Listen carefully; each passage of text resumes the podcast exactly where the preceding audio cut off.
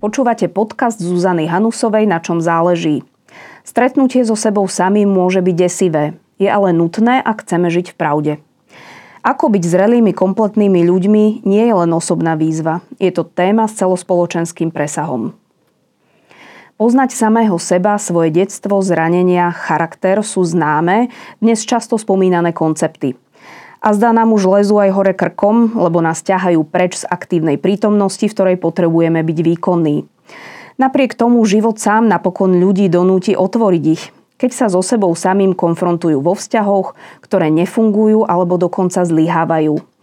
Spoznať svoj príbeh či históriu svojho partnera môže byť pritom kľúčovým momentom, ktorý nám pomáha byť viac milosrdný k sebe i k druhým, nájsť si opäť cestu k sebe. Je to zaujímavé, ale spoznať, ako a prečo pristupujem v dospelosti k vzťahom, ako reagujem pri hádkach či na kritiku, môže pomôcť uzdraviť nejeden vzťah. Ak pochopíme, odkiaľ sa berú naše či partnerové reakcie vo vyhrotených situáciách, môže to zastaviť špirálu zničujúcich tendencií. Preto sme priniesli seriál o typoch vzťahovej väzby z detstva a ich vplyve na našu dospelosť. Dnes nájdete všetky štyri rozhovory s psychologičkou Evou Vavrákovou na jednom mieste.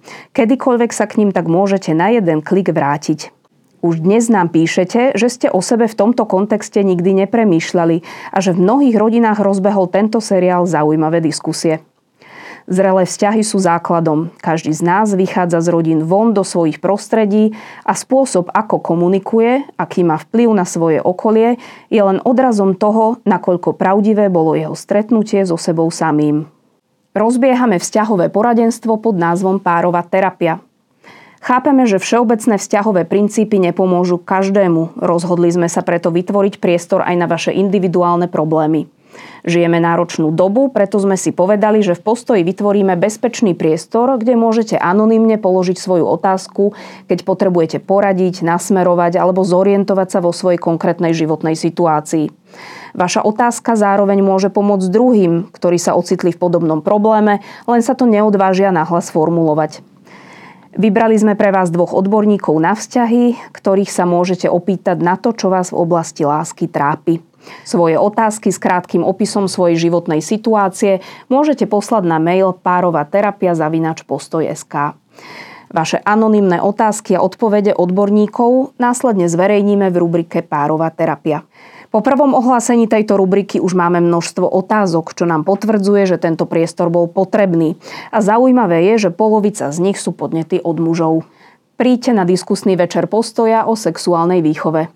Pozývame vás na náš ďalší diskusný večer s postojom. S našimi hostiami budem hovoriť o tom, či by sme sa mali alebo nemali vzdať sexuálnej výchovy. Dnes je jediné formačné kritérium v sexuálnej výchove definované takto. Všetko je OK, len to robte bezpečne a bez dôsledkov. Akú máme alternatívu? Naozaj vieme, čo riešia naše deti a tínedžery? Aký prístup máme zvoliť v ére porna? Predstavíme aj našu novú knihu Láska žije offline, ktorá je príručkou pre rodičov, ako sprevádzať deti v čase, keď je pornografia ľahko dostupná.